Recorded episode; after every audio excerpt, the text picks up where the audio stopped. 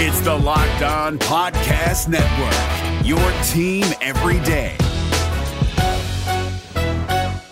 We're driven by the search for better, but when it comes to hiring, the best way to search for a candidate isn't to search at all. Don't search, match with Indeed. 93% of employers agree Indeed delivers the highest quality matches compared to other job sites, according to a recent Indeed survey. And listeners of this show will get a $75 sponsored job credit to get your jobs more visibility at Indeed.com slash podcast. Just go to Indeed.com slash podcast right now and support our show by saying you heard about Indeed on this podcast. Indeed.com slash podcast. Terms and conditions apply. Need to hire? You need Indeed. Jackson Gatlin here, host of the Monday edition Locked On NBA podcast. Every Monday, I cover the three biggest stories in the NBA with the local experts from Locked On. It's an awesome recap of the weekend of the NBA and a look at what's ahead. Mark your calendars on Monday to join me for Locked On NBA podcast, available on YouTube and wherever you get your podcasts. On your Thursday episode of Locked On Raptors, the Toronto Raptors smack the San Antonio Spurs 143 100. We will dig into the wreckage that the Raptors wrought upon a not very good Spurs team that was without its two best players, but still. Raptors look pretty darn good. We're going to talk about their transition game. We're going to talk about OG Anunoby becoming a defensive monster, even more so than he was before somehow, and so much more with Jamar Hinds on today's episode. Thanks so much for hanging. Oh, like, because when I shot, I expected to make it. So, like, I don't shoot trying to miss. You are Locked On Raptors, part of the Locked On Podcast Network. Your team every day.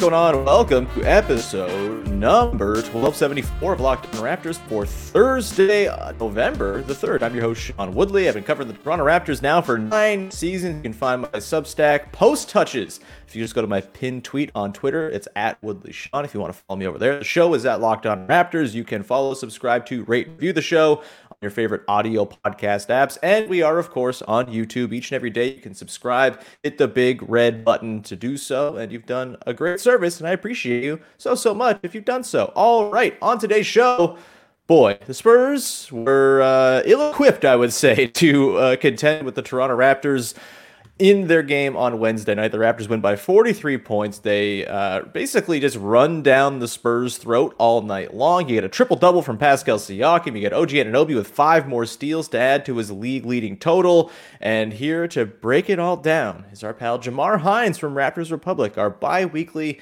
returning Thursday guest. Jamar, how's it going, man? Yes, I am back. I'm happy to be here, and yeah, let's let's do it. The people have been clamoring for Jamar. Well, uh, it's just uh, everyone's happy you're back, so glad here. And man, there's a lot to get to from this game. It was an easy sort of uh, walk to a win after at one point the Spurs led 38 37. The Raptors went and outscored them. Oh, what's the math on that? 106 to 62 for the rest of the game. Uh, pretty wild stuff.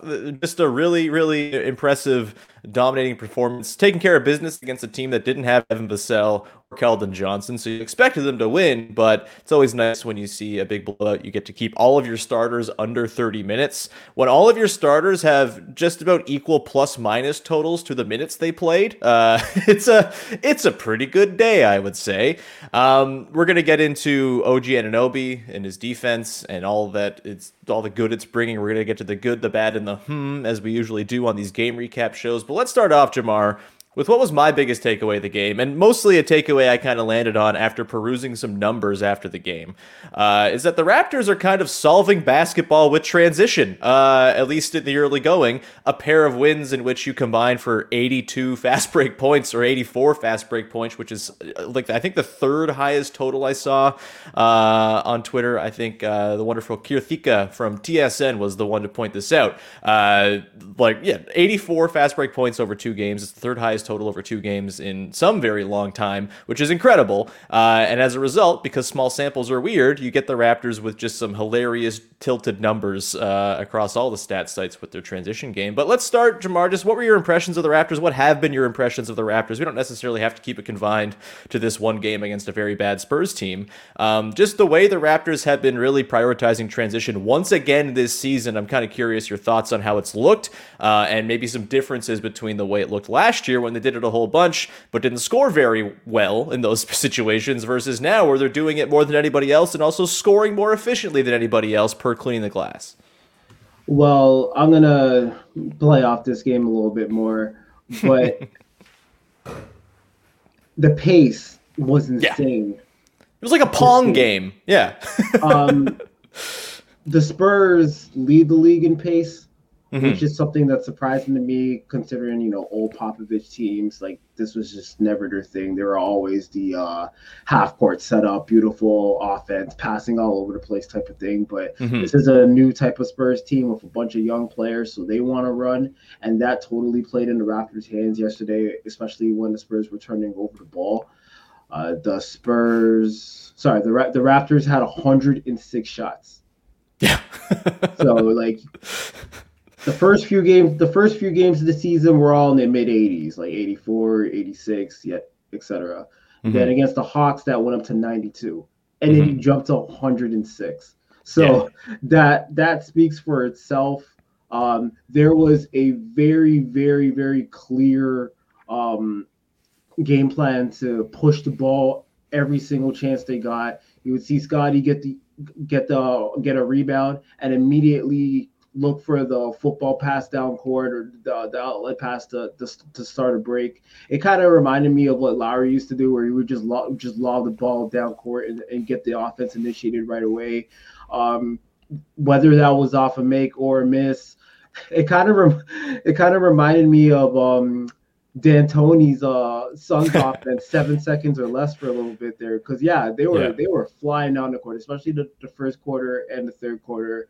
Um, I'm sure we're gonna talk about the defense a little bit more, but he, anytime oh, yes. got a steal like Anunoby for example, he was launching that ball way down court. So yeah, that was definitely an emphasis and yeah 40, 40 sorry 41 fast break points yeah, it was 43 on Monday, I think. 43 yeah. on Monday. So yeah, they've definitely taken advantage of that. And um, so obviously some a lot some teams won't play that fast and they won't be mm-hmm. able to go on the break that much. I remember the previous game against uh, Philly before the Atlanta game, Philly actually limited them to zero fast break points in the first half. Yeah. And we kind of got a little bit more as the game went along. But, you know, hey, this is the Raptors bread and butter and while I would like to see them execute better on the in the half court, and that's ultimately what's going to matter when you think big picture in the playoffs mm. and stuff like that. When you can get easy buckets like this, go just, just Hundred um, percent. Like it, just the comparison to last year. Like I said, it, they were running a lot last year. They ran the second most often of any team but they scored kind of middle of the pack on a per possession basis. And coupled with their very bad half court offense, it led to a you know middling offense that kind of barely scraped by at 15, 16, 17 throughout the year, which was good because the transition propped it up just on volume alone. But this year, the difference is, you know, the Raptors right now have the number four offense in the NBA, oh, and it's because they are running down the other team's throat and scoring so efficiently in the half court or sorry in transition that it's balancing out their their half court offensive struggles which it's a little bit better than it was last year in terms of the half court as it stands right now. Not like markedly better but it's a little bit better. I think you know pascal siakam doing what he's doing um, you know the improved shooting that's helped matters there. But they're just kind of gaming the system and thinking and look i don't think this is all that crazy a thing for them to sort of fixate on and say hey this is going to be our thing. You know I, I think I've been thinking a lot about this because Mike Prada has a book out. I haven't read the book yet, Spaced Out, but Mike Prada, former guest of this podcast, maybe I'll get him on sometime soon to talk about his book. But he wrote a book called Spaced Out, and he's been on a bunch of podcasts I listened to recently, digging into sort of the concept of the book. It's about the three point revolution, but the big thing that he's sort of citing in there is that really what the three point revolution's about is there's just more space for guys to operate in. You take the size of the court, you expand the dimensions of where people are playing, and you don't add extra players, that's going to change the way the sport operates. And to me, the sort of next natural step in sort of the the whole concept of well, threes are worth more than twos, so let's try to get those threes.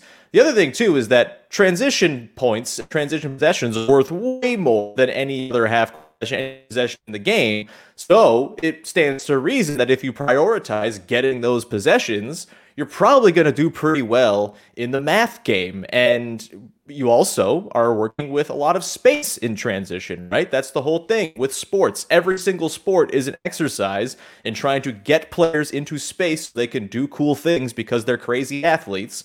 And the Raptors seem to be really prioritizing, yeah, we're going to run the ball, get in the open court because that's where our guys are going to make hay.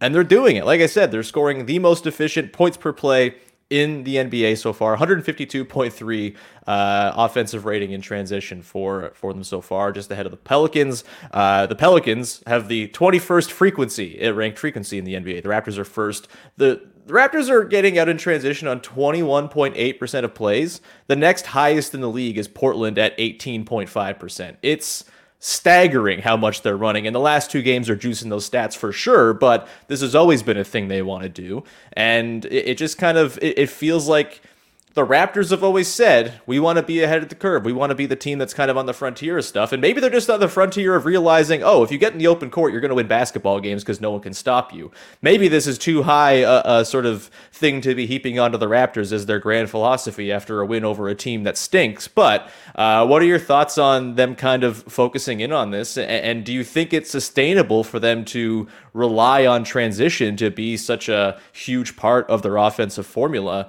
over the course of a full season?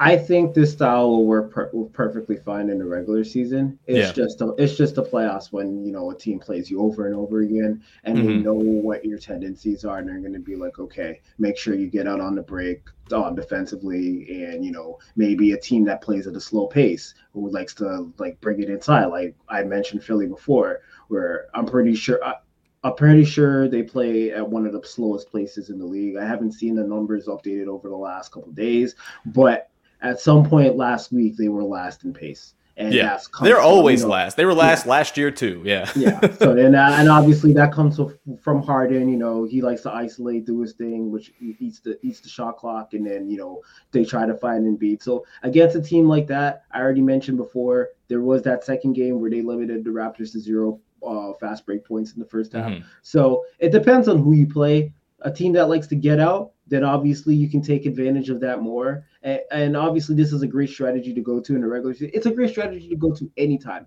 I'm just mm-hmm. saying that in terms of uh, sustainability, it depends on who you're playing when it really matters to, to, to know how much they can go on in the break. And obviously, the better defense you play, they're big on deflections and things like that to wreak havoc. The more of those you get, the more of you can actually run.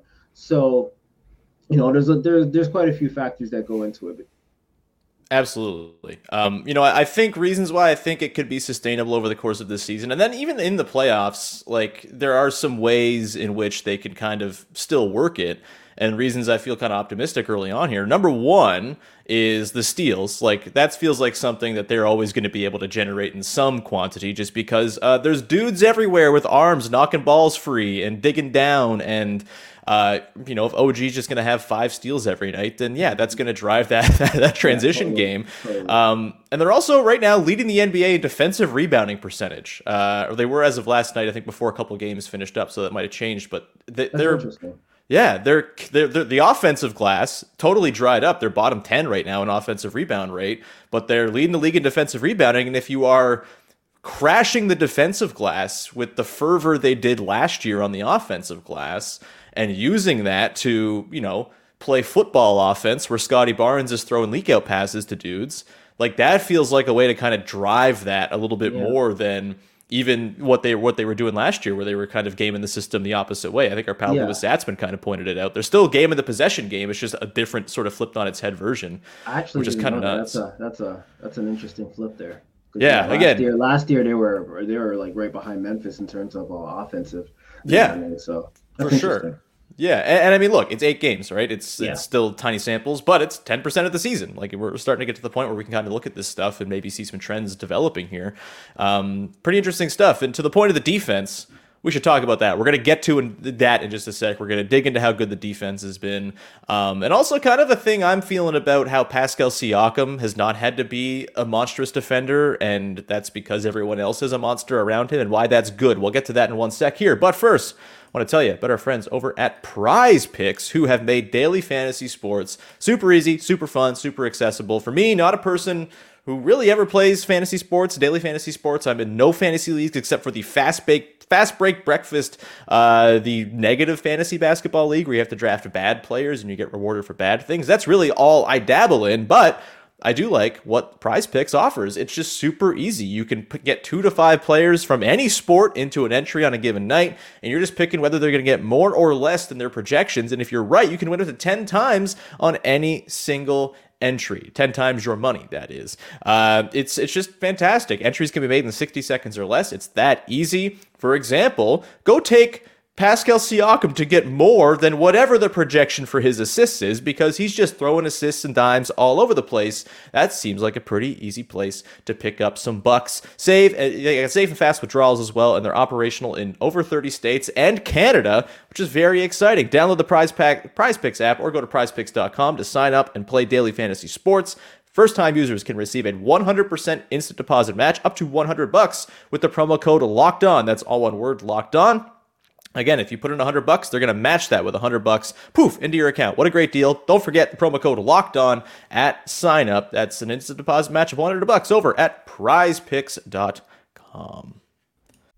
This is Jake from Locked On. Locked On has teamed up with State Farm to spotlight some of the greatest supporting players in NBA history. After beating the Heat led by LeBron James and Dwyane Wade in 2011, Dirk Nowitzki won an NBA title and proved himself to be one of the greatest basketball players of all time. But there was one player in the starting lineup for the last three games of the finals that helped support Dirk all the way to a championship, JJ Barea. Led by JJ and Jason Terry, the Mavs' second unit proved to be the strength throughout the playoffs, where they led the NBA in bench scoring. But for games 4, 5, and 6 in the NBA Finals, Mavs coach Rick Carlisle inserted Barea into the starting five to help the Mavs space the floor and put more playmaking around Dirk. JJ Barea had a knack for running the pick and roll with Dirk that helped the Mavs score more efficiently on their run to a title. Dirk Nowitzki couldn't score the way he did if he didn't have much needed support from someone like JJ Barea. Sometimes you and I need that kind of support too. Think of State Farm like a pivotal team player. When you need help protecting the things that matter most, remember the jingle and just say, like a good neighbor, State Farm is there. And we continue. Your first listen of the day here with Jamar Hinds digging into the Raptors' uh, just complete demolition of the Senate. The poor Spurs, Jamar. Rough stuff, rough stuff without Keldon Johnson and Devin Vassell, but I guess this is kind of what they want. Um, they they want to be having Romeo Langford play heavy minutes for them, I guess. God, it's dark. Uh, let's get to the defense for the Raptors, which, as it stands right now, in addition to the Raptors being the number four offense in the league on NBA.com, they are also the number eight defense in the league and have been steadily climbing over the course of the last week or so here with their recent performances. Uh, they're good and they're nasty, and they turn the ball over a bazillion times on the other on the other team. Um, let's talk about OG Anunoby, who had five steals again last night, leads the NBA in steals so far this year. B- steals plus blocks, he's at 3.9 a game. He's kind of doing it all. Uh, the best I think we've seen from him over an extended stretch defensively to start the year, probably. Um, he said last night that he wants to be the defensive player of the year.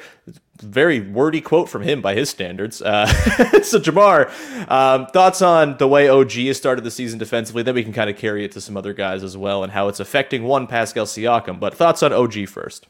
I love the campaign. Uh, Yep, let's let's start have- it, man. guys have had to speak up for themselves because you know in past seasons um media wasn't really noticing where Yeah. you know past seasons where they should have had a guy on the defensive team they've only Mhm. had one defensive selection ever in franchise history and that was Kawhi back in um 2019 second team Yeah, when he was like the fifth best defender on that right team. and that was more so a reputation one Hundred right? percent. so Yeah. yeah it, it- it's crazy He won. He got that spot just with the the blind steal on Jimmy Butler in that one I game. It's that. like, oh, yeah, there you go, all defense. It's fine. I remember that very well. And it's funny you bring that up because OG had a couple of se- it wasn't like a blind, but he had Yeah. a couple of steals this game where it's like he just it was like claw like where he just reached out in the passing lane and just grabbed the ball. Mhm. And um I just I love how outspoken OG's been about this. It's not the first time he's he's mentioned defense and his aspirations, whether it be all defense team or be the uh make the be the defensive player of the year. It's the first time he said that he thought he thinks that he is the best defensive player in the league. So yeah, I just love the ambition. You know, Pascal has been hyping OG up every chance he gets about how he could be defensive player of the year. You've seen Scottie talk about, you know, his aspirations to make that defensive team. So yeah, it's all there. And Anunoby started this game right away. First possession of the game. He he Mhm. he, he jumps the passing lane, gets a steal, throws it down the other way. And that was basically the tone of the game. I I I- I feel OG started that with that play there, and then like we talked about in the previous segment, that kicks off their fast break so much more because there's times where he gets he just gets the ball and that ball's gone right away. And yeah, um what 11 steals over the last two games. So Yeah, nuts. that, yeah, so that that will work. That will work for sure. Yeah, um, for the Raptors over our contest we do before the year with Vec and Ball, I was uh, laughed at when I said OG was going to lead the Raptors in steals, and I'm feeling pretty good about that one right now. Um, and I think it goes beyond OG. I mean, he's been just in, in- incredible, and he's like their ace in the hole. He can go and guard Trae Young if you need him to. He can go down and guard bigger guys. He's obviously going to be one of their go-to options on all the best wing scorers there are out there. But it goes beyond OG. Like I think Scottie Barnes has made like real tangible improvements defensively this year. He's protecting at the rim pretty well uh, compared to where he was last year, and he's I think he's being asked to kind of be that help defender at the rim a little bit more often.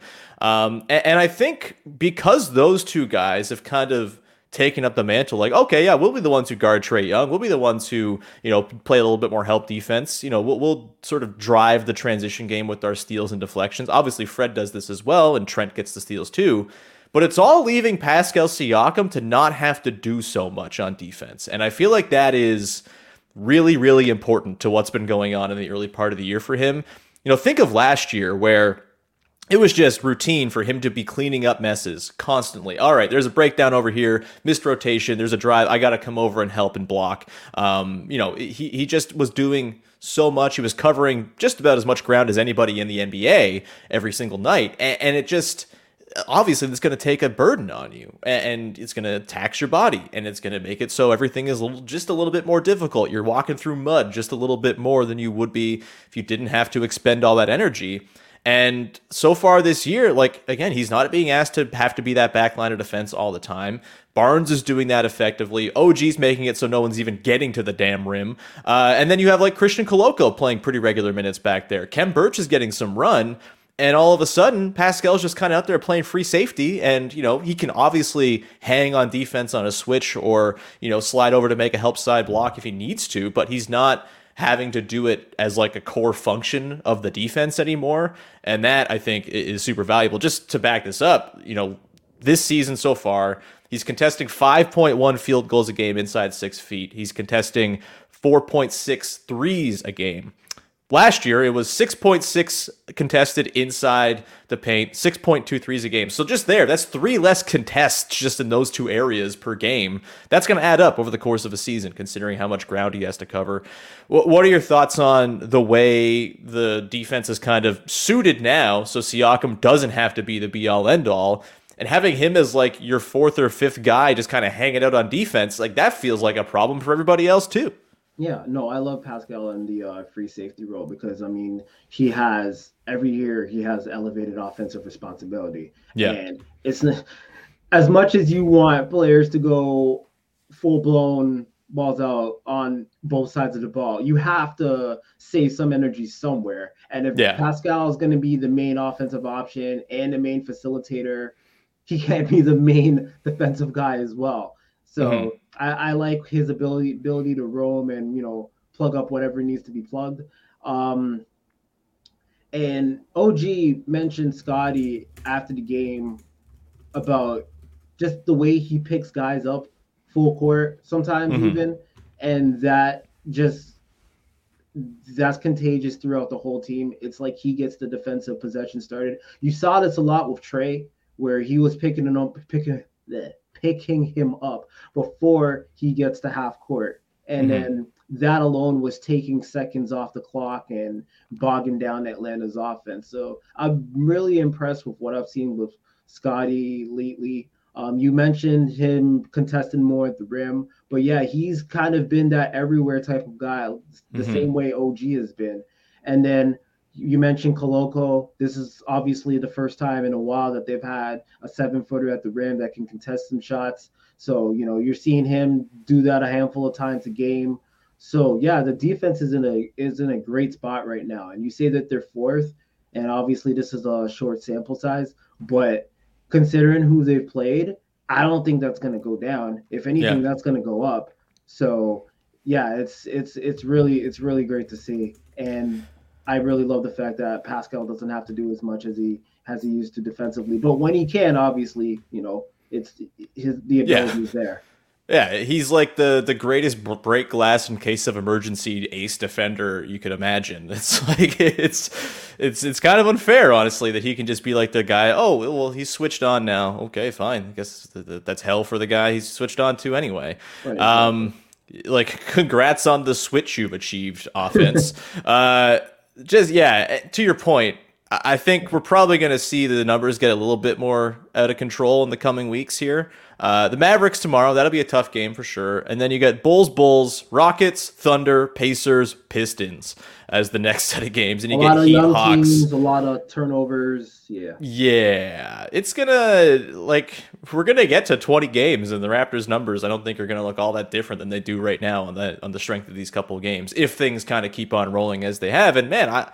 Getting pretty bullish. By the way, we're talking about campaigns. Uh, Pascal Siakam right now averaging 26, 10, and 8.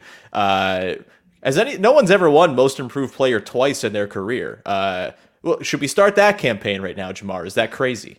Sure, sure, why not? I feel like there's a there's a there's a lot of there's a handful of guys whose numbers have elevated like like crazy. Yeah. and we Kel, Keldon Johnson's one of them who didn't get to play in this game. Yeah, for sure. guys- and Devin guys- Vassell. Yeah. Devin Vassell. You have, you have Shai averaging 30 points a game now. Yeah. There's, so many people averaging 30 points. Uh, Uh, It's a lot. offense offense is definitely up this year because normally like the 30 point threshold you may have one or two guys averaging that and right Yeah. now it feels like there's like 10 it's like Yeah. i'm yeah. seeing i'm seeing guys average like 28 points a game and they're like 12th in the league and it's like what and obviously we're playing luka we're playing luka and um, tomorrow and he's he's on a tear he's averaging like over 36 a game i think he's had 30 points in every single game I don't know Yeah. about last night because I didn't I didn't catch what the Mavs did last night, but games before that he had 30 points in every single game. So yeah, uh, it hasn't been done since Jordan in the 80s. At this point. yeah. A nice The- test for the Raptors defensively for sure. Absolutely. Right now, they're the number one offense in the league at 119 points per 100. Uh, by the way, the last place offense in the league. It is. It does feel like offense is up across the board. There's 22 teams averaging a better than 110 net ra- uh, offensive rating. Oh, uh, the. LA Lakers a 100.3, 19 points less per 100 They possessions. can't they can't than the Mavs. Oh, they stink. Yeah, they they they stink out loud. Uh, they're terrible. We're gonna continue on. We're gonna get into the good, the bad, and the hmm from this game. And uh, look, there's not a whole lot of bad, so I'm just gonna scold some people coming up in that part of this uh, of the show. Oh. Uh, I know what's I'm coming. thinking, Hell yeah, we're gonna get to that in one sec. But first, just a reminder: Locked On Leafs every single day is breaking down the Toronto Maple Leafs and their ups and downs. They won last night, yay! John Tavares scored a hat trick, yay! Everything's fixed, yay! Mike and Dave over on Locked On Leafs. Go check them out each and every day on your favorite podcast apps and on YouTube. No matter what moves you made last year, TurboTax experts make them count. Did you say no to a big wedding and elope at the county courthouse? That's a move. Did you go back to school to get your degree? That's a move. Did you relocate for a fresh start? Well, that's literally a move. Maybe you moved into a houseboat instead of a house house, or switched gears from rideshare driving to video game streaming, or you rode the stock market to the moon and back. TurboTax experts make all your moves count. getting you every credit and deduction you deserve. File with 100% accuracy and get you your max refund guaranteed. So, switch to TurboTax. Make your moves. They'll make them count. See guarantee details at turbotax.com slash guarantees. Experts only available with TurboTax Live. All right, Jamar. The good, the bad, and the hmm, the segment everybody's talking about. They can't get enough of it. Uh, let's get to the good. There's lots to choose from in this one.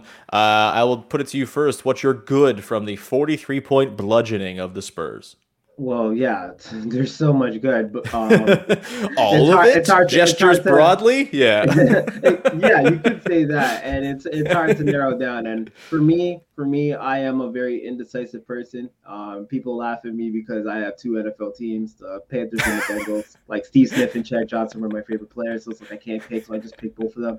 So, in typical fashion, anybody who knows me is gonna laugh at this. In typical fashion, I'm gonna pick two things Okay. I'm gonna, give, I'm gonna give a shout out to two bench players, Chris Boucher and Dalano Banton. I think okay. first, of, first of all with Banton, I feel like he had his best game of the season because you know it's been pretty spotty so far after coming off Definitely. An awesome, it's been coming off an awesome preseason. Uh, he made three three pointers in this game, which is a career high. He had never mm-hmm. done that, and that's just gonna elevate his ability to play um, as a floor spacer because you know if they're gonna go with these crazy lineups, which they did a lot of yesterday, by the way. Yeah, there was yeah. some uh, kooky stuff going on.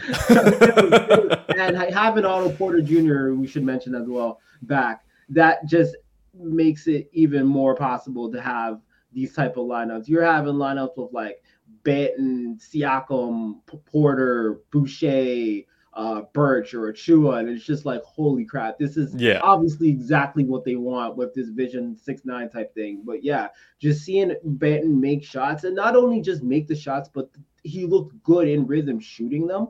Yeah, I, it's just gonna that's just gonna get you more floor time, man. And I know that he's been working on that, especially with the 905 last year, where Nurse told him he had to shoot a certain amount of threes a game, and he was getting them up. So you know, to see them to see you know some success coming out of that. You know, if he if he goes on a precious like tear second half tear last season, that'd be crazy. But yeah, I just want to give a Ben a shout out on that. And then secondly, Boucher, I'm just really happy for Boucher because yeah, at this point last year he was in a funk. Nick Nurse was calling him out like seemed like every three games, and he was getting benched sometimes. And it's just he just gets it now, man, because yeah. he was at a point where I, uh, the the Tampa version of Boucher, I think, got to his head a little bit, where he just came in the game looking to launch threes, and yeah. he wasn't he wasn't hitting them. And if um you know if that uh, that um, went to other parts of his game where he wasn't you know running the floor or he wasn't defending or he wasn't rebounding. And yeah, Nurse rightfully called him out. And you know, Nurse can be pretty blunt with this type of stuff. Where mm-hmm. like compared to other coaches where if you're if you're playing like crap, he'll let you know. And then, you know, it was getting to Boucher a little bit because he was even responding to people on Twitter last year. So just to see him come in a game, he knows exactly what his role is. Yes, I still consider, you know, some of the shots he makes uh, from from three point range. He made three shots. He made three threes in this game as well, I think. But I mm-hmm. still consider that some of a, of a bonus. But just him being and being so active, you know, another guy that gets deflections, gets on the break, and he's probably the best offensive rebounder on the team. I want to say. Yeah. And yeah, just being a presence everywhere, and it's just it's just so good to see him in his role, knows exactly what he needs to do every game. It's so consistent now. And honestly, if we had Boucher back uh, earlier, like that first game in Miami could have used him so badly. Oh, that yeah. Probably could have been a win. So yeah, he's been the best player off the bench since he's been back, and it's just it's just really great to see, and I hope it continues. We'll continue the through line of uh, starting award campaigns eight games into the season. Six man of the year, Chris Boucher. What are we doing? he drives winning like a monster. Yeah, it's 17 8, two, uh, two steals, a block, 7 to 10. Like, he, he's. He is like one of the three most reliable players on the team in that I feel like I know what I'm getting Chris Boucher getting from Chris Boucher every single night. It's like and him never used to be the case. Never. It was like maddening. It, he was. I mean, I've had many moments with Chris Boucher where I was like, is this guy an NBA player? And then he does amazing things. And last year, I was very much on the all right, I guess you're trading him at the deadline or something. You're not keeping him around. You're not signing him to a new deal when it's up. And then totally flips it on its head. And now he it's like him, Pascal, and Scottie, who I'm like, I know what I'm getting from those guys every night. It, it's it's crazy. He he's just amazing. And he he was also my good, I should say. We're on the same page there. Uh let's go to the bad.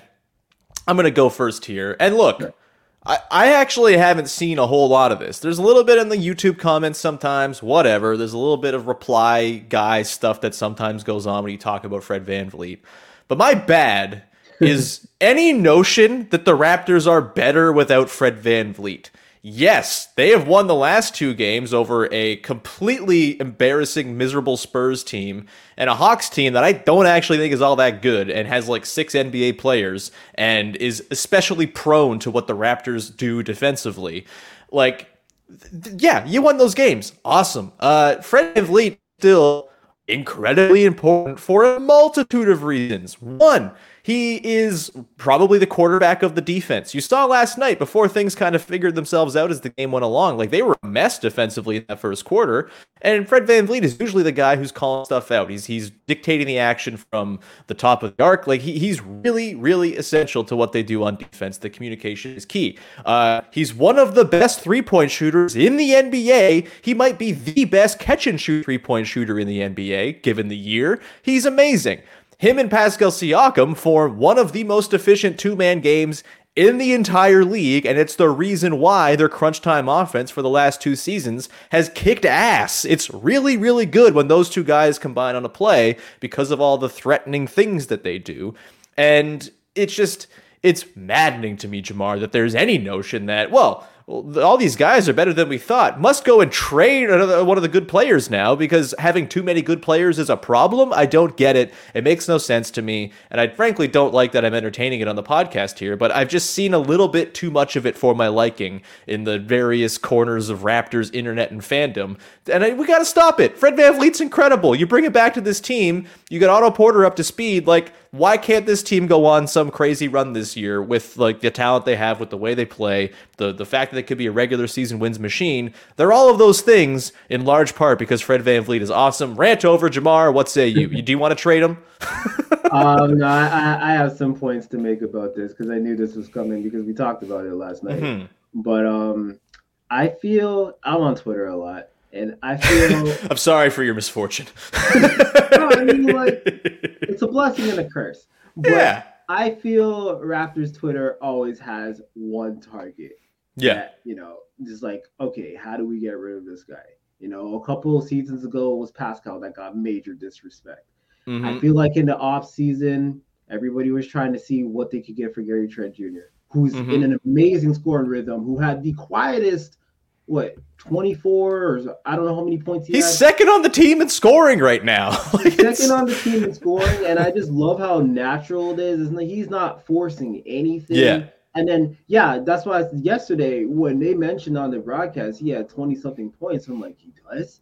It's just, it, it was just so rhythm, and I love that. But back to the point, now it feels like the target's Fred. And I, I saw some tweets too where it's like, are we gonna address the elephant in the room? it's like, what elephant? Yeah. Oh, the other they have another really good player who's unavailable at the moment and will be added back to the mix and make them really good even I more so. like- yeah. I feel like I mean, and it's not just Raptors fans or anything like that. I feel like this is the classic old debate where somebody's out, they play a certain way, they may have success, and then all of a sudden, in any sport, you get that conversation. It's Are back without quarterback lust. Yeah. Hey man, listen, you want a point of reference? You want a point of reference? When the Warriors were missing Kevin Durant here and there, and even in the playoffs, as well, especially when they swept Portland before you know they got to the finals and the Raptors played them, Yeah. there is that conversation. Are the Rapt- are, are, are the Warriors better without Kevin Durant? So I mean, Yeah, this is said everywhere. It's dumb, but Yeah. it's just it's just a topical conversation, and uh, we're gonna get to my bad now. And obviously, there's nothing this game that the Raptors I can think of that did bad. So Mm-hmm. I'm gonna get to something you tweeted about during the game yesterday. Oh. The Spurs in-game music. Well, yeah. Oh my god, dude. Oh my god. Okay, now I will give them credit. it got because you know a lot of times I don't get to watch these games in real time. I'm like mm-hmm. because I'm I'm working I'm working at TSN at the same time during the games going on, so I don't get to go to these games until like two o'clock. I watched this game at, Sure. at four four o'clock in the morning last night.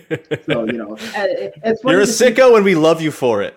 it's fun to see everybody's reactions, and then I kind of have a slanted, slanted way of looking at these games, and then Yeah. uh, and then I'll see I'll either agree or disagree and see how things play out.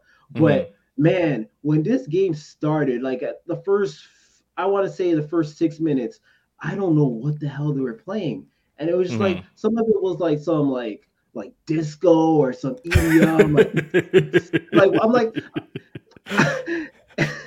and it's like um I don't know if it, whoever's watched next Friday, there is this scene where this guy was like, I can't get jiggy with this shit.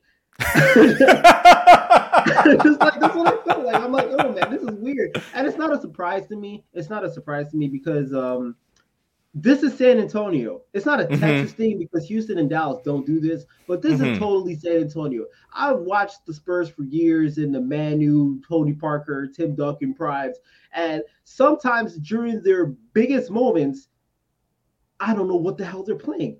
Yeah, They play the most random music during game, and it's just pour some sugar on me or something like that. Yeah. weird, man. It's weird. It's their thing. I don't know the backstory behind that. I don't know who the DJ is, but so it's some some sometimes it's so off-putting where they're just it's everybody else and then it's the Spurs.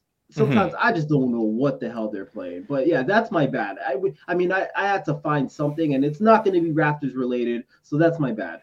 No, I, I do like that the bad part has become a stomping ground for just dumping on other teams. It's been it's kind I of don't want the it to be that way. Well, I kind of do, but uh, But this is totally this is totally warranted because it was just funny to see your tweet and I and I, I wasn't watching the game at the moment and literally the first possession when OG Yeah. got the steal I'm like holy crap what is this it's just it's not even just that the music choices are bad or lame. It's that it's so loud. Like I feel like it's like I- when you're playing a video game or something and it's like a tense moment and you're like there's like a countdown or something and it's like I got to get this thing done before the thing explodes. Like that's basically what every single half court possession feels like uh, when the when and maybe that's by design. Maybe the Spurs are trying to stress out the people who are playing the game. I just know it stressed me out uh, more than anything else. Um, let's go to the hmm very quickly to round out the shows. We're running a little bit long. My hmm, Jamar, is uh, Otto Porter Jr. Uh, like, got to see him a little bit. It was like, hmm, Otto Porter Jr. on the team. That's fun. Uh, he didn't play a ton, just, what was it, 11 minutes or something like that. He had five points, three boards, two steals, hit a three, got to the line once. Um, and I just, my hmm is kind of just tied to, I am excited to see, intrigued to see what this all looks like once he's kind of ramped up. Because you would assume he's going to play more than 11 minutes on a regular night. Just, he, he brings like this aura of adulthood to the court. Like he was out there with the garbage time guys in the fourth quarter, and it was just like, yeah, no, there's there's the dad on the floor, uh, kind of directing traffic. he literally He just, just- became a dad oh, Yeah, so- it's he's he's living the he's living it all. Um, so yeah, I, what were your thoughts on Porter, and what is your hmm to round things out? Yeah obviously you're gonna see Porter get more minutes and speaking of minutes I gotta I gotta say you were right because um I think the last time I was here uh, Mhm. we talked about um, you know who's going to be the odd man out in terms of minutes per game, and uh, Thad at that point wasn't really played in the preseason, and you you mentioned him, and I was like, you know, he's old, it's preseason. I'm sure he'll play more, and he's had quite a few DNP CDs, and he's Yeah. he's he's mentioned that he was surprised about you know his role so far. So I got to give you a shout out on that. But back to back to Porter, it's interesting. Uh, his first points as a Raptor came in the post. He drove foul in the post, and I didn't know he a- Poster Jr. I wrote in my Yeah. notes. Yeah. I didn't know he was a guy who posted up. I, I don't recall seeing that. I've seen obviously I, I know he's a he's a three and D guy, you know, catch Hmm. and shoot type of guy, but I don't remember him posting up. So that was interesting. I want I want to see if um he does a little bit more of that. I don't know if he's even good at it. So yeah. It did just feel like, all right, let's get Otto a look here because he's been Yeah. kind of standing around for a few minutes. Let's just did- do something did- for yeah, him. It did seem like that that, that was just a weird place for me to see him, but we'll see. Uh, in terms of my hmm, I don't want to make you mad, but What you I would like I would like to see when Fred comes back, they push the ball the way that they've been pushing the ball the last couple of games.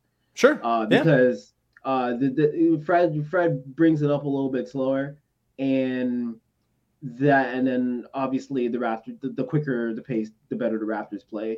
And Mhm. I've noticed Scottie when he's you know been initiating the break and playing point. As soon as he catches the ball, he's gone. So Mhm. I would like to. That's the one thing I would, the one criticism, if you will, that I would like to see from Fred. I would love to see him push the pace a little bit more when he gets the ball, and, and you know, obviously with Fred, that provides a pull-up option from three if guys Mhm. don't get to him right away.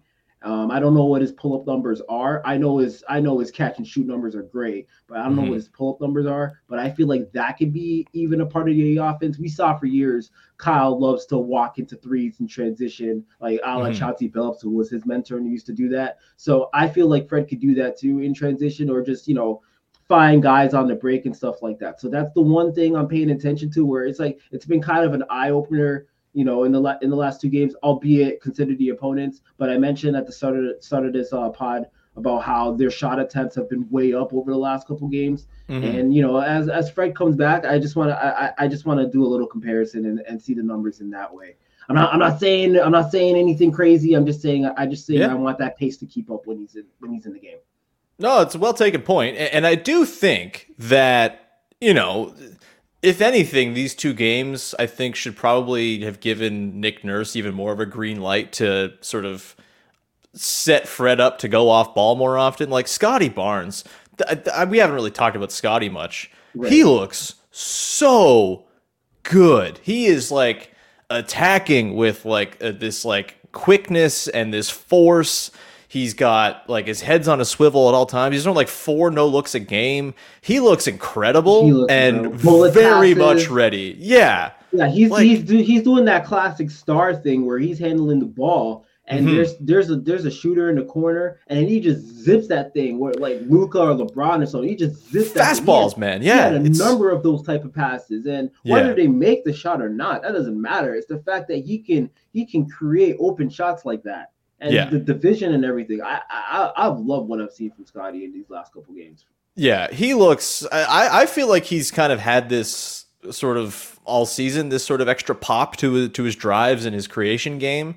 Um, and again, you know, again, it, I'm not. It's not to say that the Raptors look.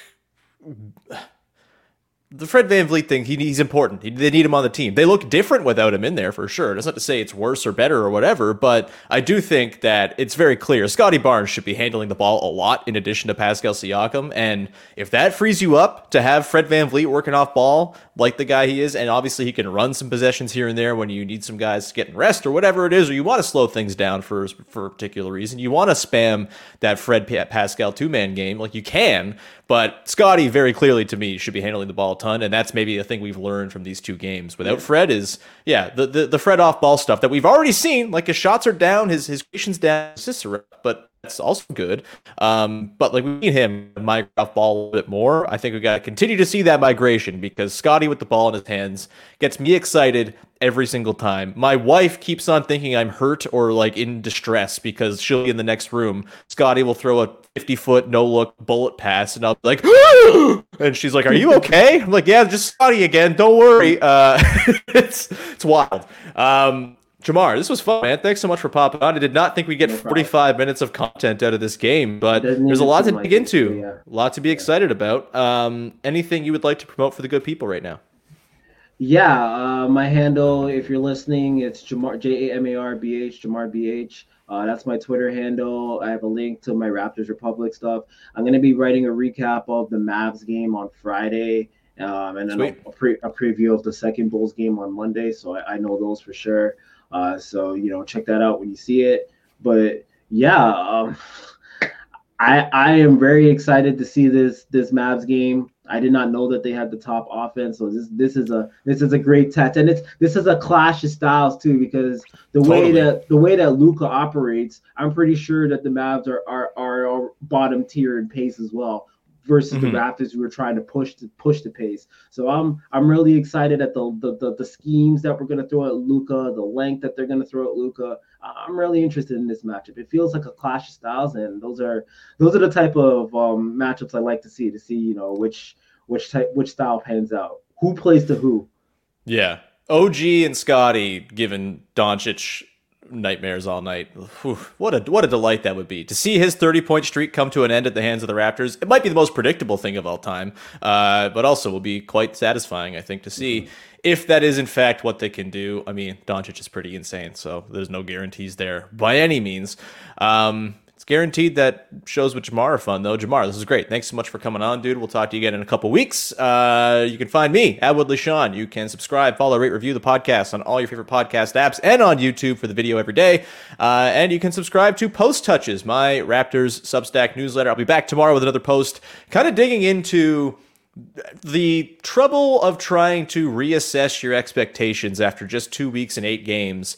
But I'm like finding myself like the the steamroller, the snowball going downhill of my Raptors optimism is really kind of gaining some steam here, and I am gonna dig into that on tomorrow's uh, post touches post, so you can check that out. Also tomorrow, Alan Shane Lewis from the Great Canadian Baking Show, one of our faves, is gonna pop by. We're gonna have a great chat. We're gonna hand out due to the week. We're gonna talk about pricing out the normies from Raptors games and why that stinks and his thoughts on the team. Looking forward to that. Always a fun chat with Alan. Thank you so much for tuning in. We'll talk to you again on Thursday. Go make your second listen of the day Locked On NBA. There's probably some Raptors propaganda on there from last night. I can't believe why there wouldn't be. Either way, go check them out and we'll talk to you on Friday with another episode of Locked On Raptors. Bye bye.